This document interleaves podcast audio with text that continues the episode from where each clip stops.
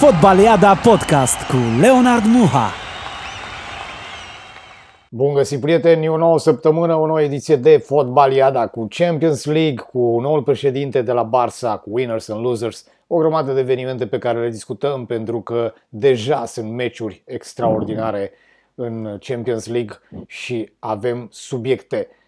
Astfel, intrăm direct într-unul din aceste subiecte. Barça are un nou președinte, un nou vechi președinte și despre aceste alegeri și despre aceste perspective vom, vom discuta la început. Îi spun bine ai venit prietenului și colegului meu, Alex Baltac. Bine v-am regăsit. Uh, eu o să vorbesc mai întâi cu istoria veche a lui Laporta la club, perioada, prima perioadă de președinte, care a fost din iunie 2003 până în vara 2010 și el a luat, uh, el a primit uh, președinția de la Reina un președinte care a lăsat în 2003 clubul cu o datorie de 218 milioane de euro. În cazul ăsta nu e o diferență foarte mare dacă indexăm și banii și vremurile, adică nu, nu a preluat clubul într-un moment bun, ca să înțelegem treaba asta, în momentul respectiv. Nu, momentul nu era, nu era nici bun, nici rău, dar în momentul în care a plecat Uh, domnul Laporta de la președinție, Barcelona avea datorii de 552 de milioane. Opa, stai, stai. Deci, în șapte sezoane la club a mărit datoriile în 338 de milioane. 334 de milioane. Deci mai mult decât dublu. Exact. Dacă ne uităm așa, și această afirmație e corectă. Mai mult decât dublu.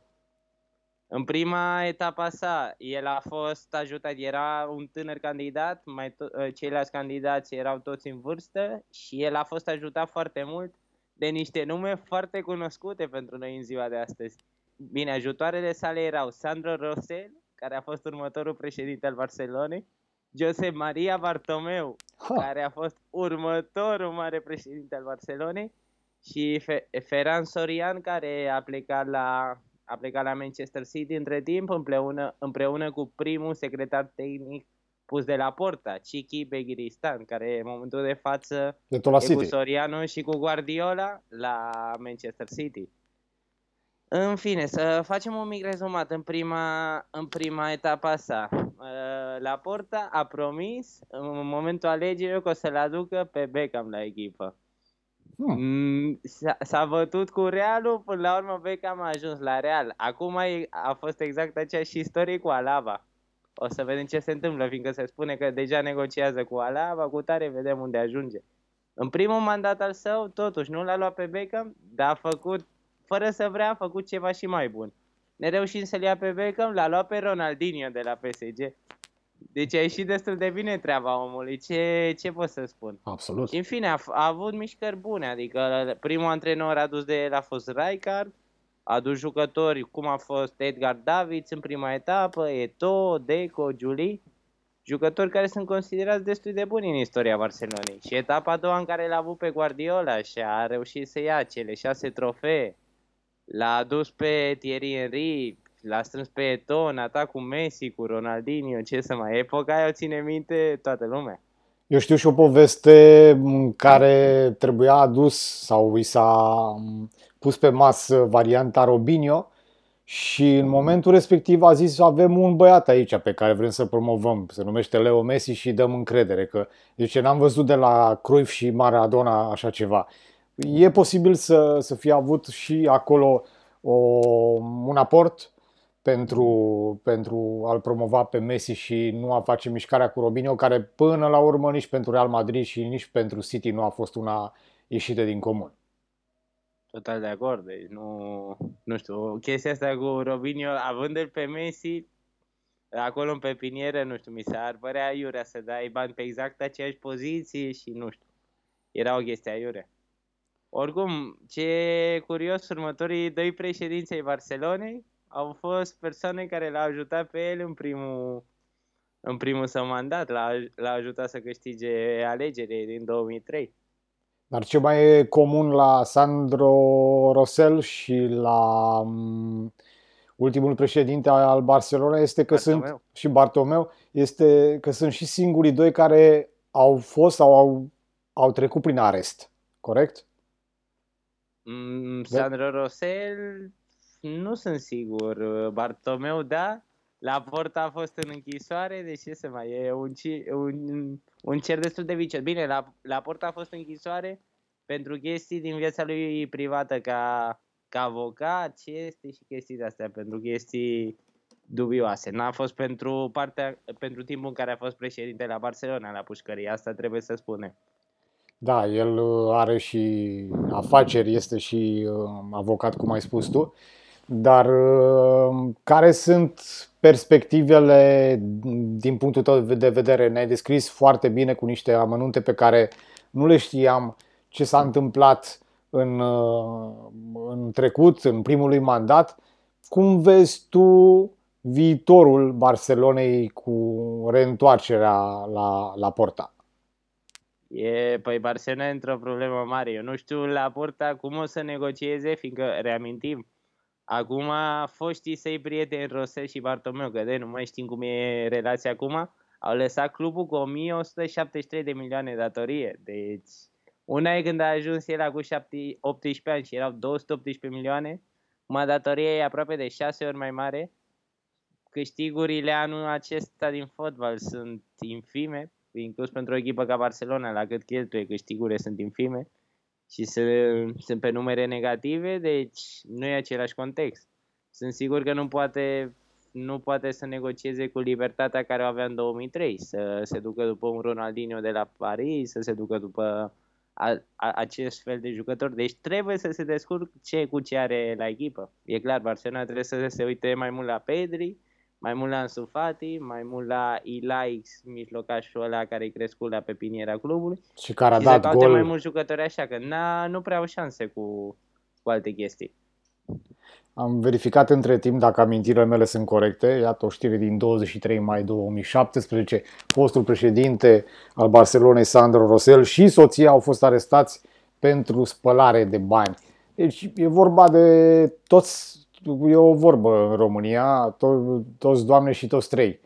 Adică um, toți cei care au fost în uh, primul mandat au reușit între ghilimele să, să facă și o vizită cel puțin, dacă nu o perioadă de arest.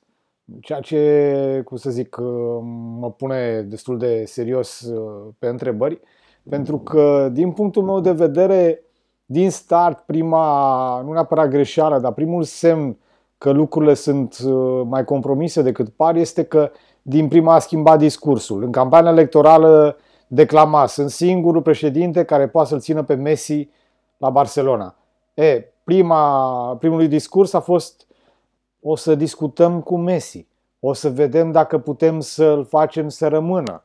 E o mare diferență în care promiți că va rămâne Messi și că tu ești singurul care poate să facă asta și că o să discutăm. Normal că și Victor Font, până la urmă, celălalt candidat care a luat 30 ceva la sută, putea să discute. Oricine poate să discute cu Messi din conducerea Barcelonei, dar să-l convingă e cu totul o altă poveste. Ca Probabil une... e realist și știe că Barça nu are cu ce să-l convingă. Dacă se pune PSG-ul sau Manchester City pe treabă, Barça n-are, n-are de unde. Deci trebuie să facă împrumuturi cu un interes, deci n-ar fi doar salariu. Ar fi și interesul la bănci și la, sau la fondurile de investiții. Mi se pare, Mulți mie mi se pare, mai aveam o perlă pe care a scos-o, dar o să revenim imediat. Mie, apropo de Messi, mi se pare foarte clar că va rămâne. Mie nu mi se pare odată, vorbim și de partea financiară, dar nu mi se pare că din punct de vedere mental el se poate monta în așa fel încât să dea randament în Anglia, sau în uh, Franța. Și apoi e vorba de familie. Familia se simte perfect în Barcelona, copiii sunt născuți în Barcelona, soția este acolo, se simte foarte bine în mediul ei. Toate lucrurile astea vor conta foarte mult în decizia lui Messi din punctul meu de vedere, pentru că nu e vorba, e vorba de bani și e vorba de o grămadă de bani, dar dacă povestea care a început din nefericire anul trecut nu exista, cu siguranță PSG și City și-ar fi permis să-l achiziționeze pe Messi. În momentul de față, să-l țiși și pe Mbappé și pe Neymar și să-l iei pe Messi e o problemă. În momentul de față, cred că City are nevoie mai degrabă de un vârf de atac decât de Messi. Eu cred că sunt atât de bine sudați încât un dezechilibru cu salariul lui Messi în deficitul lui De Bruyne, care momentan nu semnează prelungirea care expiră, adică contractul care expiră în 2022, sunt niște probleme care mă fac, împreună cu cele personale, să, să cred că Messi va rămâne și că noul președinte va face clar un împrumut. Adică trebuie să ne gândim și la istoria cluburilor spaniole, care au trăit din împrumuturi de 20 de ani, cel puțin. Adică din, din, cel puțin din momentul în care datele astea financiare au devenit publice, internetul a devenit uh, mai facil și mai uh, la îndemâna tuturor, lucrul ăsta va continua. Au căzut bănci extrem de mari, nu o să cadă Barcelona sau Real Madrid sub nicio formă. Eu vreau să spun ceva, dacă în epoca lui Franco în Spania în anii 60, Franco nu-i salva pe Barcelona, Barcelona ar fi dat faliment. Deci ar fi, în teorie, a doua oară când ar da faliment Barcelona, n-ar fi prima dată. Păi stai un pic, că nu am înțeles exact ce ai spus. Franco a împiedicat falimentul. Da, adică avea, Barcelona avea niște datorii care nu le mai dădea credite nici băncile în epoca anilor 60 și era așa de rău încât nu mai putea să se înscrie în campionat și Franco le-a șters toate datoriile printr-un degre național. Și în momentul în care, în timpul lui Franco și în acei ani, Barcelona a rămas în picioare acum în plină democrație, eu pun și ghilimele, dar într-un plin capitalism canibalizat, e clar că o astfel de societate va rezista mai departe cu acest președinte care, îți spuneam mai devreme, o să revină, a făcut și o gafă care mi se pare foarte penibilă la prestanța lui. Dacă ai remarcat în momentul în care a ieșit și a făcut o poză cu o puștoaică, i-a spus sună-mă când împlinești 18 ani știu că acum totul se comentează, totul se vede, dar în, în momentul în care ai și vreo 60 de ani cât are la porta, ești absolut scârbos. Adică mie mi s-a întors stomacul pe dos. Nu, nu vreau să mă gândesc la altceva, dar este absolut jenant ca prima dată când ești ca și câștigător, ăsta, asta e prima dumă pe care o dai tu președintele de la Barcelona. Păi poate, fata a zis că cum îi spune, visul e să lucreze la magazinul sau la muzeul Barcelonei. De ce trebuie să te gândești? Nu am... Dar dacă nu e așa, urât, urât la porta. Exact, nu am crezut că porta. un fan Real Madrid o să ia apărarea lui la porta, dar e ok, trecem, trecem și peste chestia păi, asta. Uite, eu m-am... Mie nu-mi plăcea la porta, dar uite, am văzut rezultatele la numere săptămâna asta și cred că e bun pentru Barcelona. Dacă duce clubul la 1500 de milioane, s-ar putea să dispară. Da, luând aceste informații noi pe care le-ai divulgat tu, e posibil, pentru că îți mai spun o chestie, eu în ultimele șase luni n-am reușit să aud un speech sau un discurs al lui Laporta, dar am ascultat două interviuri în engleză cu Victor Font. Și Victor Font avea o sintagmă pe care o repeta mereu. Spunea, dacă îmi dai 20 de minute să-ți explic ce vreau să fac, cu siguranță o să mă votezi. Uh, lumea din comunitatea Barcelona a votat amintirea. Amintirea lui Ronaldinho, începuturile lui Messi, la Porta, inimioare, îngeraș, uh, cum să spun, Sfântul Valentin și așa mai departe. Totul frumos. Ui, Dar și vreau să adaug, la Porta chiar știe să-și facă să-și facă publicitate. De zi, în ziua în care și-a anunțat candidatura, ziua următoare a pus pe un bloc în fața Santiago Bernabéului știrea de vreo 30 de metri cu candidatura sa la Barcelona. Da, deci ceva omul... de genul I'll be back. Exact, omul știe ce e publicitatea, e as la publicitate, da, știa ce face. Victor Font s-a preocupat mai mult să se iasă în afară la BBC sau la Radio One sau în alte medii de astea de podcasturi cu uh, realizatori uh, foarte influenți dar n-a reușit să convingă în Catalunia. Dar ce am înțeles eu de la el e o chestie care probabil uh, peste vreo câțiva ani toate cluburile mari vor dori să o aplice. Eu te întreb pe tine când aveai, să zic, 10-12 ani, ce era mai important ca și rezonanță în urechile tale? Real Madrid sau Coca-Cola? Când aveam 10-12 ani, depinde, că eu când aveam 10 am uitat la Real Madrid cât puteam toată bun, ziua. Dacă bun. E, păi tocmai că e foarte importantă treaba asta. În, dacă tu la 10-12 ani te uitai, eu cred că acum mai repede se începe treaba asta, pentru că copiii au la 2 ani telefoane sau au telefoane la îndemână și se vor obișnui cu brandurile. Victor Font spunea că un brand ca și Barcelona trebuie să aibă notorietatea, dar și banii pe care îi produce Pepsi sau Coca-Cola. Și cumva înțeleg treaba asta, adică tu nu poți să te mulțumești doar că ai niște academii prin Noua Zeelandă, prin Statele Unite și că sper că la un moment dat vei lua un jucător de acolo și faci niște bani, plătești niște chirii. Nu, adică mie mi se pare că el a gândit global brandul Barcelona și ar fi adus mult mai mulți bani în perspectivă și este un tip inovator, pe când la Porta, cum ai spus și tu și eu, trăiește din amintiri, dar este un om foarte bun de marketing și de PR și uite că a câștigat. Vom vedea ce se va întâmpla. Îți spun ce nu se va întâmpla și punem aici un pariu. Nu cred că va reuși să, să, să semneze în continuare cu Dembele, de exemplu, care termină contractul în 2022. Eu am un feeling că Dembele e înțeles cu cineva, nu știu, de exemplu cu Liverpool sau uh, cu Juventus se, se zvonea sau cu Liverpool, am spus cu Man United. Nu cred, pentru că s-a mai întâmplat un lucru. Da, Dembele E un jucător care s-a accidentat, care n-a făcut refacerea, uh, să zic, în regulă, care și-a uitat pașaportul. E un puști, până la urmă, destul de tânăr, destul de talentat, dar care mereu a fost arătat cu degetul de conducere. Dembele a făcut, Dembele e rău, Dembele nu-și revine și așa mai departe. Când lucrurile astea de obicei se rezolvă în interiorul societății și atunci eu cred că Dembele nu va fi convins să rămână la Barcelona.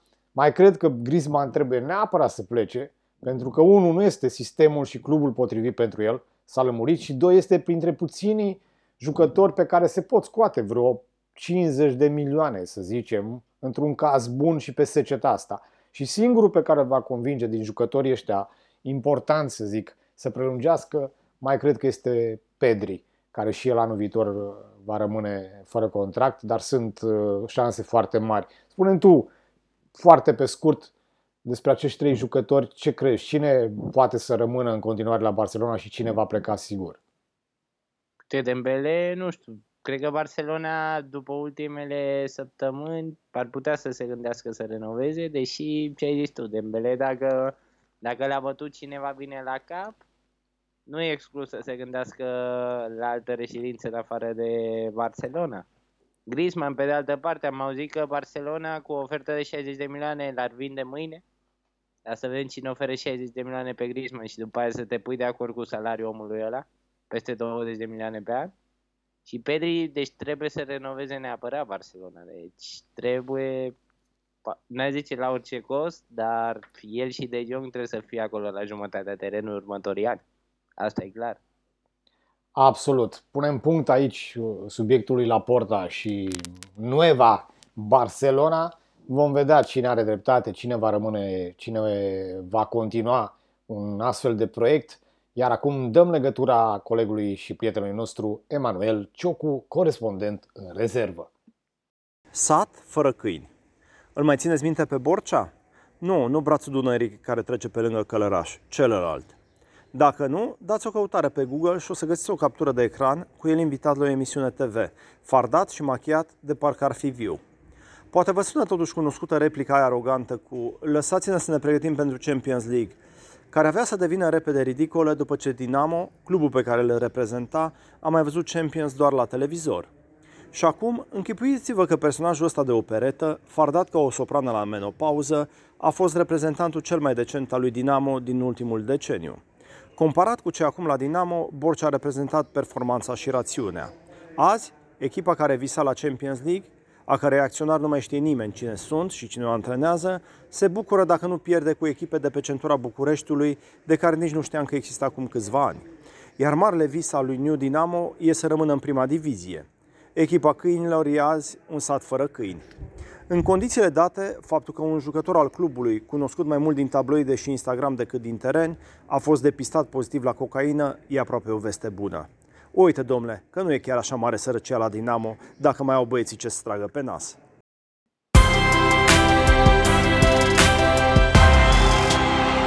Stai ascoltando Footballiada Show.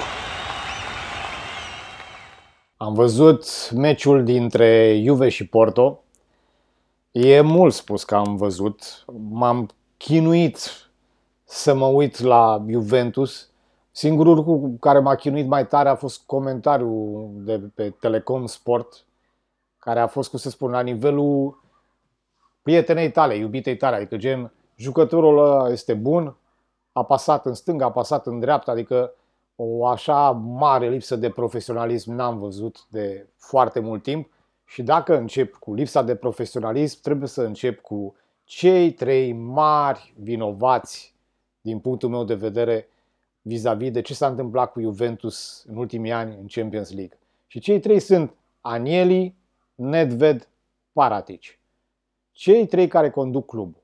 Nu există niciun fel de scuză și nu există niciun fel de antrenor care să redreseze sau să refacă o echipă ca Juventus sau ca Liverpool cu acești jucători aduși, cu acești antrenori schimbați, în momentul în care a avut în trei ani trei antrenori, pornind de la ultimul an al lui Max Allegri, Sari și acum Pirlo, aceștia sunt cei trei mari vinovați. Iar cel mai vinovat este președintele, bineînțeles, pentru că Anieli apare absolut mereu la televizor, pe toate mediile, în toate limbile posibile, vorbind despre noul format de la Champions League. El lucrează non-stop pentru nou format de la Champions League, înțelegi? Uh, eu cred că la un moment dat, făcând uh, o glumă, cred că va zice că nu poate intra în Champions League decât echipele care au în uh, flotă cel puțin 50 de fiaturi. Nu, este absolut monstruos și horror să vezi de câte ori vorbește despre noul format de Liga Campionilor, cum a vorbit la un moment dat foarte urât despre cluburi ca Atalanta sau să râdem acum sau să plângem acum Fece Porto, că nu prea au ce căuta în Liga Campionilor și nu s-a implicat și nu a reușit să facă treabă foarte, foarte în regulă sau o treabă foarte bună cu Juventus. Iar cazurile Ramsey și Rabiot sunt doar vârful icebergului. În momentul în care Paratici a continuat uh, ce a învățat de la Bepe Marota, adică băi, fii atent, e un tânăr simpatic, uh, un jucător foarte bun la Manchester United, care nu joacă, se numește Paul Pogba. Hai să-l aducem, că vine ieftin. Ți-a ieșit odată, ți-a mai ieșit cu Tevez. Apoi ți-a ieșit, să zicem, parțial cu Kingsley Coman, pe care l-a luat de la PSG și oricum ai luat 35 de milioane pe el de la, de la Bayern. Mai chestia asta, uh, în primul rând, pentru cei care sunt mai amatori la povestea asta cu fotbalul cu și cu transferurile, nu mai există transfer gratuit. Orice jucător care vine liber de contract își ia o primă de instalare de neam prost de vreo 10 milioane și un salariu imens. Iar Ramsey și Rabiot, scuză-mă, 7-8 milioane cât iau fiecare dintre ei, nu merită. Adică poate Rabiot să zici, bă, a dat aseară un gol, s-a luptat și are 23-24 de ani. Dar Ramsey, care în ultimele, nu știu, în ultimii 3 ani a jucat, să zic, vreo 50 de meciuri în total, fiind foarte, accident, foarte des accidentat, este absolut uh, un caz uh, regretabil și un caz de jucător care nu ar fi putut în acum 3 sau 4 ani sub nicio formă să fie la mijlocul terenului. Imaginează doar așa, Pirlo, Pogba, Marchisio, Vidal. Adică ce mai vrei din... Marchisio încă nu prea mai prindea echipa când erau ceilalți trei în formă, da?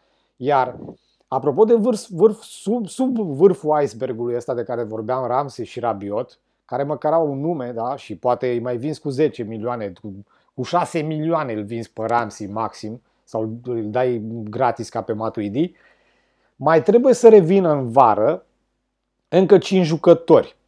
Perin, Deșilio, Pellegrini, care e fundaș stânga împrumutat prin toate direcțiile, prin pe la Cagliari, Piaca, mai ții minte Piaca, marea speranță care a făcut fractură de 15 ori săracul de el, și Douglas Costa, care e ok, dar nu, nu a dat randament, adică nu se poate compara cu, cum să spun, cu Chiesa. Cu Chiesa. Sub nicio formă, adică și pe numere, că am discutat una din, din uh, edițiile trecute. Iar uh, cireașa de pe tort, de fapt cele două cireșe de pe tort au fost Ronaldo, Cristiano Ronaldo, care, să fim foarte clari, nu este la primul meci în care este extrem de apatic, nu e, adică are câteva săptămâni bunicele. Eu țin minte, mi-a plăcut la nebunie în, în returul cu Barcelona, când Messi a intrat în careu de 16 metri și a fost deposedat de Ronaldo. Aia a fost o fază antologică, o fază pe care orice microbist sau orice fan Juve ar fi apreciat-o și ar aprecia-o și acum, dar în momentul de față Cristiano Ronaldo nu este motivat. E posibil să nu fie motivat de lipsa de valoare a celorlalți colegi, dar pe de altă parte la cota lui și la cei 32 de milioane de euro pe care îi uh, încasează în fiecare an, nu, nu există o scuză timp de 3 ani să te elimine Ajax, Lyon și Porto. Adică mereu când ai fost uh, tras la, la sorți cu Mama, Ajax, ce bine, cel mai facil. După aia, bă, Ajax era în formă, îl aveau, îl aveau pe Delict, îl aveau, spunem, pe jucătorul ăsta, mijlocașul de, de la Barcelona. Uh, și acum Porto, da, da, da, păi scuză-mă, aseară uh, Pepe, la 38 de ani, a fost, cum să zic, i-a băgat în, în buzunar pe Cristiano, pe Morata, l-a mai scăpat pe Chiesa, care a fost singurul jucător, jucător de fotbal. Dar nu a existat nicio soluție. În momentul în care fundașul pasa la mijloc, singurele lucruri care au fost încercate, o pasă laterală la Quadrado, care a dat 500 de miliarde de catralioane de centrări, poate, poate, a nimerit-o una, a mai dat un an minutul 1 pentru Morata, dar Morata a dat-o pe, pe mijlocul porții și în stânga la Chiesa. Absolut jenant și Pirlo, scuză-mă, nu are nicio scuză nici el și sunt foarte curios ce va face conducerea care l-a anunțat ca fiind continu- continuator al proiectului, dar m-am gândit un pic mai bine după ce azi dimineața am văzut știrea asta. Normal că l-au, l-au anunțat că va continua proiectul, pentru că în momentul de față nu ai niciun antrenor serios disponibil. Vedem în vară, adică eu acum mă gândesc, Doamne, nu se poate ca Atalanta să, să facă o minune, să rămână Zidane liber.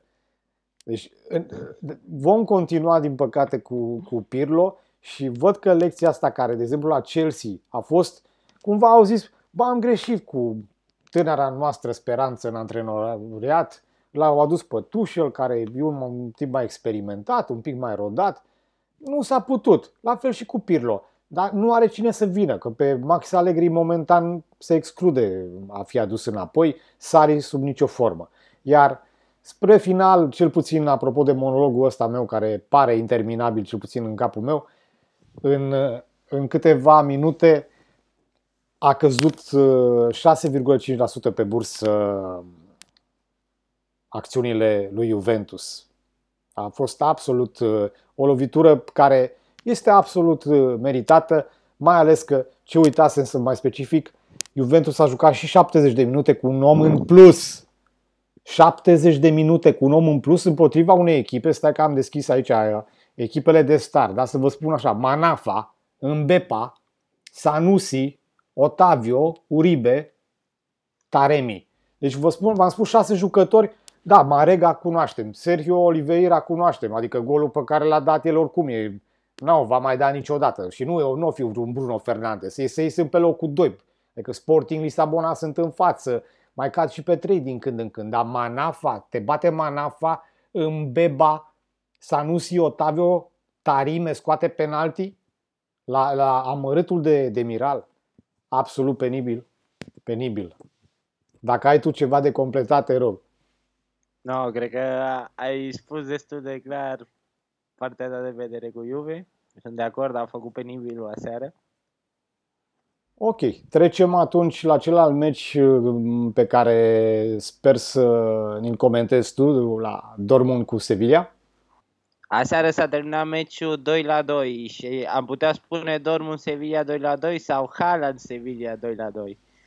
Băiatul ăsta e incredibil. În cele două meciuri din această manșă a dat 4 goluri.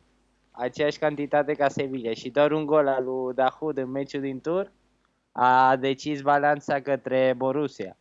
Ce pot să spun? Să facem un rezumat. Borussia am văzut o echipă nu mai bună ca Sevilla, deci o echipă chiar destul de inferioară ca joc, ca tot, totuși îl are pe Haaland.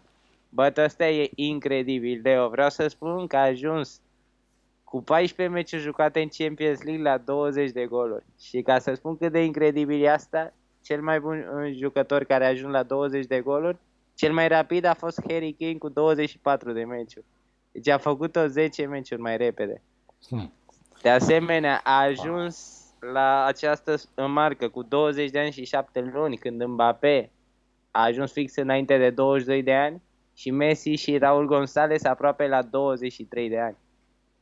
Deci se grăbește, se grăbește să fie o stea foarte mare. Are mai multe goluri în Champions League decât Tevez, Dybala, Lukaku, David Villa, Firmino, wow. uh, Giroud. Hm destul de interesant, destul de interesant. Eu cred că următoarea manșă așteptăm să vedem cu cine o să pice Borussia și ce o să mai facă băiatul ăsta. Cum o să îmbunătățească numerele. Aproape 1,7 pe meci. E, f- e foarte greu de crezut că oricine ar cădea că nu va marca, dar pe de altă parte nu văd Dortmundul să mai treacă încă o etapă pentru că pe partea de apărare sunt destul de, de slăbuți. Iar am, văzut, am văzut în Bundesliga, când dă de o echipă care e clădită bine, gen Bayern München, game over. Poate să dea Haaland 2, dar îți ia Borussia 4. Uite, a luat două de la Sevilla în două meciuri și Sevilla nu e pe cai mari. Iar o chestie foarte mm, la care te fac atent este gândește-te că Sevilla în ultima lună, cuplu de fundaș central, a încasat o grămadă de goluri.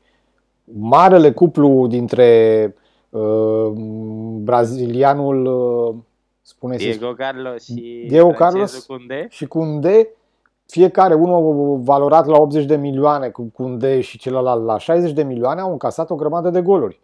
De la Barcelona până la Liga, Hala nu mai spun, adică mm, au, să-i vedem cu City, de exemplu, să-i vedem cu PSG, să-i vedem cu Real Madrid și așa mai departe.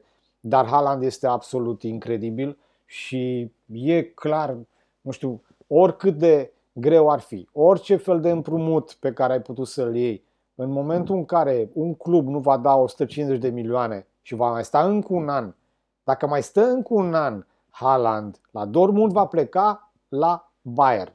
Punct.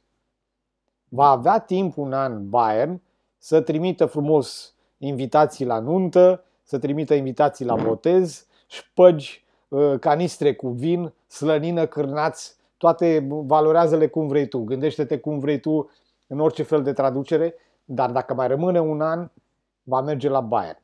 În momentul de față, că te numești City, Juventus sau Real Madrid sau Barcelona, fă orice fel de împrumut și al pe Haaland în vară. E indiferent cu criza lui pește sau nu. Asta e foarte, foarte clar. Și cu asta... Cred că City și Real Madrid au faza asta foarte clară cu Pian Vară.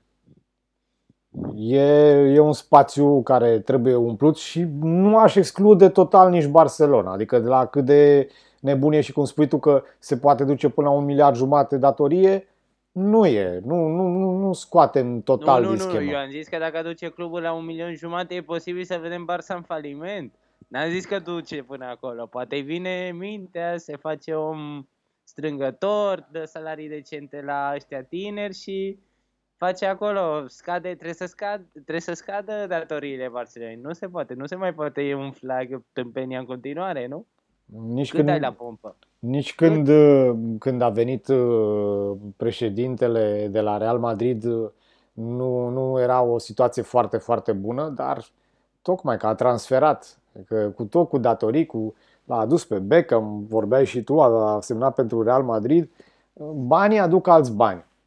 Bine, dar Realul a amortizat datoriile astea. Barcelona n-a amortizat, are mai multe datorii, asta e problema. Pentru că, hai că aici ești un, ești un pic uh, subiectiv, e normal să fii, dar nici uh, datoriile lui Real Madrid uh, nu sunt de, de neglijat și sunt convins că și ei au fost scutiți și s-au uitat așa niște datorii peste noapte, fiind clubul alb, clubul regalității. Și cu asta încheiem cel puțin partea de Champions League. Trecem la profețiile noastre într-o secundă. The Football Yada podcast with Leonard Muha. În fiecare ediție vă prezentăm câteva meciuri interesante din weekend. Avem Arsenal Tottenham. Eu zic că aici lucrurile sunt destul de simple. Arteta nu e antrenor. El e portarul lui Guardiola, e șoferul lui Guardiola, e zugravul lui Guardiola. Dar de data asta profesorul Mourinho o să-i servească o lecție. Bale, Kane și Son sunt on fire și merg pe un 2 solist victorie Tottenham. Sunt cu tine. Următorul meci, Monaco-Lille. Meci foarte interesant în Liga franceză. Monaco are acasă 9 victorii și o singură înfrângere. Lille are 9 victorii în deplasare și o singură înfrângere. Cea mai bună echipă în deplasare din campionat. Aș merge pe un egal sau pe victoria lui, lui Lille ca să-și mențină primul loc în Liga. Un duel oricum foarte echilibrat. Milan cu Napoli. Nu cred neapărat că aici mai este echilibru. Merg pe gazde. Milan uh, are o perioadă în care a revenit după probleme și după ce a căzut pe locul 2 și trage cu dinții pentru a rămâne în top 4 pentru a se califica după foarte mulți ani în Champions League. Nu pot să-și permite să facă nici măcar un egal. Lupta este la baionetă în primele trei locuri, așa că Ibra își va conduce oastea încă o dată victorioasă peste gruparea din Napoli. Sevilla Betis, derbiu andaluz în care Sevilla vine după o formă foarte slabă, două înfrângeri cu Barcelona, înfrângere și egal cu Borussia, înfrângere cu echipa care se luptă la retrogradare Spania Elche și Betis care are o formă incredibilă. A strâns cele mai multe puncte în ultimele 5 etape în Spania, așa că voi merge pe un 2 solist și victoria lui Betis care se poate apropia de locul de Champions League al Sevillei, de locul 4 cu această victorie. Vamos Betis! Noi ținem normal, știm de ce ținem cu Betis, pentru că e echipa mai civilizată din uh, capitala Andalusiei. Revenim la winners și losers într-un scurt moment.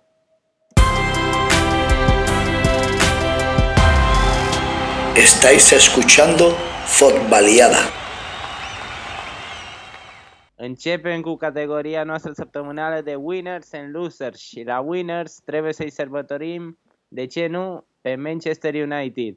Au reușit, bine, ne-ar plăcea să spunem că au reușit să se apropie de City în campionat, însă s-au apropiat doar la 11 puncte, dar au reușit să câștige derbiul orașului. Și de ce e așa important? E așa important fiindcă City mergea, pentru, mergea pe un record, era de 28 de meciuri neînfrântă și vrea să bată un record de 42 de meciuri, care e recordul Arsenal, Arsenalului lui Wenger după vremea de aur aceste echipe. Au rămas, au rămas la 14 meciuri totuși echipa care s-a apropiat cel mai mult în ultimele două decenii, să fim serioși. United, în afară de asta nu putem să-i punem la winner, s-au făcut egal cu Crystal Palace, s-au făcut egal cu Chelsea, cu Real Sociedad, deși cu Real Sociedad aveau temele făcute în Europa League. Totuși, sunt niște învingători, au reușit să spargă gheața cu City. Nu mai făcuse nimeni asta de anul trecut din noiembrie când îi bătea Tottenhamul lui Mourinho. Tottenhamul acela în formă. A trecut ceva vreme, oricum mie mi-a plăcut cum a abordat uh, partida Ole Gunnar Solskjaer și de-abia aștept și meciul cu AC Milan. Înclin tot către United. Mergem uh, de data asta în Spania, unde Lionel Messi a fost implicat în ultimele 12 meciuri cu minim un gol sau cu o pasă de gol. Cred că, în primul rând, uh, i-a trecut dorul de Luis Suarez, și a început din nou să lupte pentru echipă. S-a acomodat cu Pedri, a revenit și a fost avansat uh, Dembele și în momentul de față Messi este din nou imperial, vedem cât îl ține forma și vedem, foarte important, dacă va reuși să treacă de PSG. Robert Lewandowski trebuie neapărat să fie în topul ăsta. Deci derby cu Borussia Dortmund și ce face Lewandowski? Îl vede pe Haaland cum dă două goluri în primele 10 minute și ce zice? Stai mă că la puștulică ăsta trebuie să-i arătăm noi cum se face treaba, nu? Cineva trebuie să-i bage mințile în cap și lui Haaland. Deci singurul care poate în Bundesliga să-i bage mințile în cap lui Haaland, bine, din păcate pentru Haaland a trebuit să se retragă în minutul 60 cu două goluri. În momentul ăla era la egalitate cu Lewandowski, însă Lewandowski a arătat unde, unde e valoarea. Minutul 90, hat cu Borussia, marchează golul de 4 la 2 și merge spre recordul lui Müller, care eu cred că sezonul ăsta o să-l spargă. Are 31 de goluri, Müller a dat 40 la Bayern, eu cred că poate să spargă recordul și să fie cel mai mare marcator din istoria lui Bayern München în acest sezon.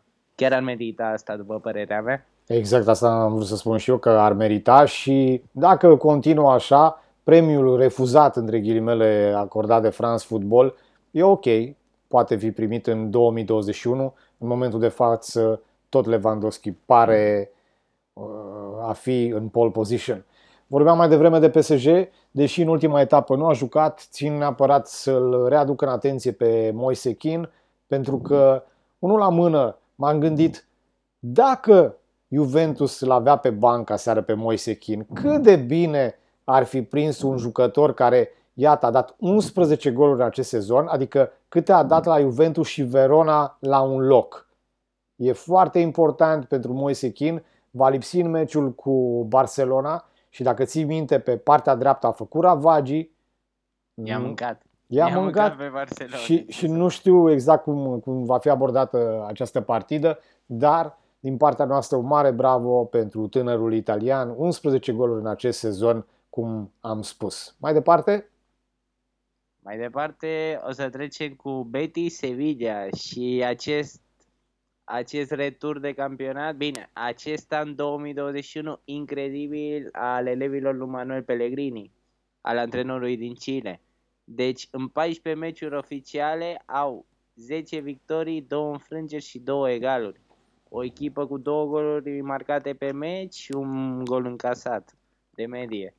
Mm, se pare că Pellegrini în sfârșit a găsit echilibru și cu toate că a vândut cel mai prolific atacant din tur, Sanabria, l-a vândut în seria la începutul lui ianuarie, echipa sa merge, merge, merge ca un ceas Elveția, ce să mai Betisul era aproape de retrogradare, țin minte în decembrie, și acum e la 6 puncte de Sevilla, care e pe locul 4 în Spania și delimitează postul de Champions League. Meci direct în weekend, cu atât mai frumos, nu? Să se pună la 3 puncte de locul 4. Bine, toate astea a ajutat și situația alte echipe de care o să vorbim ea prima la Losers, care este Villarreal. Totuși vedem pe Betis o echipă în care Fekir și Canale sunt cei doi jucători de la mijlocul terenului care fac tot jocul echipei. Au împreună 11 goluri, 12 asisturi și Betis stă în acești doi mijlocași. 100%. Mie îmi place foarte acest... mult Manuel Pellegrini. Maestru, e un absolut un, un maestru adevărat. El a fost maestru nostru la Malaga, exact. Schimbăm doar categoria, dar rămânem în același campionat și la categoria Losers, Via Real. Ce se întâmplă acolo? Că acum o lună, două vorbeam de ei la superlativ. Vorbeam la superlativ, proiectul e proiectul cel mai ambițios al Villarrealului în, în istoria clubului cele mai mari investiții, totuși una Emery o, tă, o, a dat o bară de 6 meciuri încoace în campionatul spaniol, n-a strâns decât 3 egaluri și situația asta i-a dus din candidați la locul 4 împreună cu Sevilla să fie la 11 puncte de Sevilla și pe locul 8 în campionat. Deci situație foarte serioasă. Acolo s-au făcut multe investiții, au adus cei, cei mai buni jucători de la Valencia și cred că conducerea minim se aștepta la locul 5. Deci Emery sunt toți cu ochii pe el. S-ar putea, după ce Arsenalul a fost o echipă prea mare pentru el, să-i rămână și Villarreal o echipă prea mare pentru el. Deci foarte curios. Nu mi-a fost niciodată simpatic acest individ și cred că în afară de rezultatele de la Sevilla nu îl recomandă altceva. În fine, noi uh, trecem la Schalke, revine sau rămâne la categoria loser Schalke, care are o victorie în 24 de etape, are cea mai slabă apărare, 61 de goluri primite, cel mai slab atac, 16 goluri marcate în Bundesliga Și mai mult, Schalke a devenit primul club din istoria Bundesligii care are 5 antrenori diferiți pe parcursul unui sezon. Dacă mă gândesc că nu fi cumpărat Gigi Becali cumva Schalke și nu am aflat și noi, și mai este posibil, nu am verificat încă, să fie un record european cu 10 puncte din 24 de meciuri și o singură victorie. Ceea ce este foarte clar și cert este că ultimele clasate din Portugalia, din Spania, din Grecia, din Italia, uite, Crotone sau Poliaș din România, Poliaș din România au mai multe puncte decât Schalke. Absolut șocant, o decădere super, super tristă. Acolo eu cred că după antrenorul 3 deja nu mai contează. Deci, zici, bă, trebuie să-mi faci 6 puncte în 5 etape. Dacă nu, next. Știi care e treaba, așa, direct. Cred că de la antrenorul 3 ăla ai filmul lor. Altă echipă care se rezistă, sunt sigur că se rezistă, fiindcă are unul dintre cei mai buni antrenori de lume și pur și simplu nu-mi explic ce caut aici, este Liverpool. Bine, îmi explic. Îmi explic că nu îmi explic o conducere zgârcită care nu, nu ia fundași consagrați. Îmi explic multe chestii, însă Liverpool a strâns în ultimele șapte etape o victorie și șase înfrângeri, prieteni. Deci n-au reușit să-i bată decât pe Sheffield United, care sunt în ultimele cinci echipe din Premier League. Situația cred că e critică. E critică, acolo e nevoie de o schimbare, dar nu nu știu ce să zic, nu știu să zic o schimbare de antrenor. Uite, Klopp ar fi frumos pentru Juventus, mhm. ar fi foarte frumos să, să renunțe Liverpool la ei, însă nu știu, acolo e ciudat, acolo e nevoie de transferuri și nu știu, Mane și Salah parcă nu se mai înțeleg ca pe vremuri, e, e ciudat. Da, e, eu, eu acum o să, foarte ciudate o să apelez la memoria ta că țin minte că sub Klopp și Dortmund a avut la un moment dat o cădere vertiginoasă după ce a plecat Lewandowski. Da, dar sunt mulți factori. Uite, Firmino nu, nu dă goluri, dar nu contează în ce perioadă din an spui chestia asta, afirmația asta, fiindcă mereu e adevărată.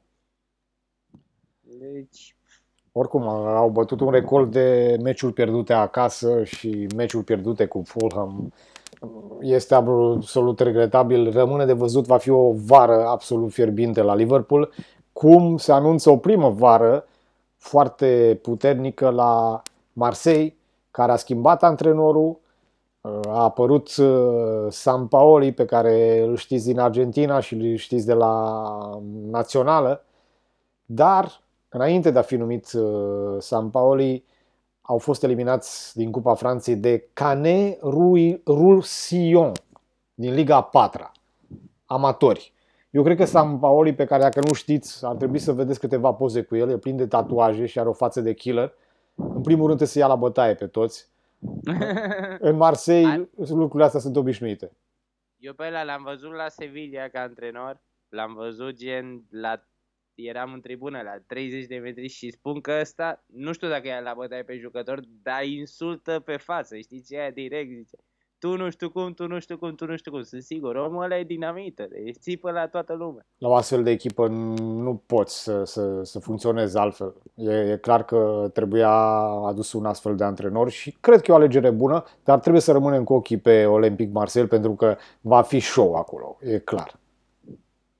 Clar, clar. Fix cu o săptămână înainte să semneze cu... Nu, înainte să vină la Marseille, să ducă primul antrenament, la ultimul meci din, din America de Sud, omul ăsta a explodat, a explodat cu un arbitru, de era un, vi- un video pe AS, în Spania, vai de mine. A intrat pe teren, arbitrii. da, a intrat să strângă de gât pe, pe arbitru. Cum știa că pleacă după continei, a zis gata, tot ce nu mi-a plăcut, astăzi îi spun omului, nu... E interesant, Bine, de exemplu, cu, cu Paie. Paie este un senator acolo, el intră indiferent dacă are chef sau nu, el joacă, dar nu știu, presimt că va fi un circ mare de tot la Marseille. Ultima echipă de losers, Borussia Mönchengladbach, care au strâns un singur egal în ultimele șapte meciuri, au fost eliminați din Champions League de City, care e bine.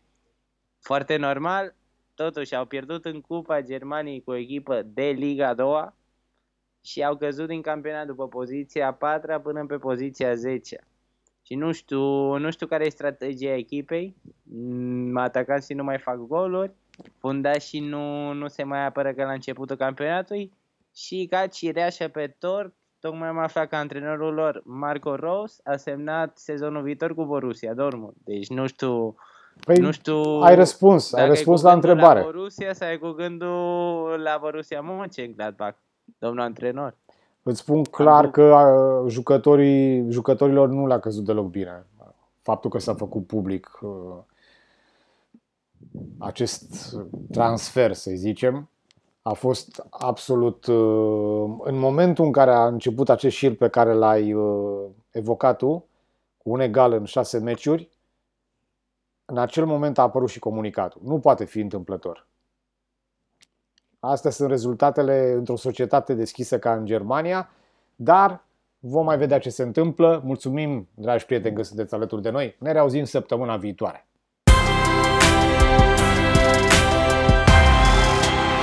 Ați ascultat Fotbaliada Podcast.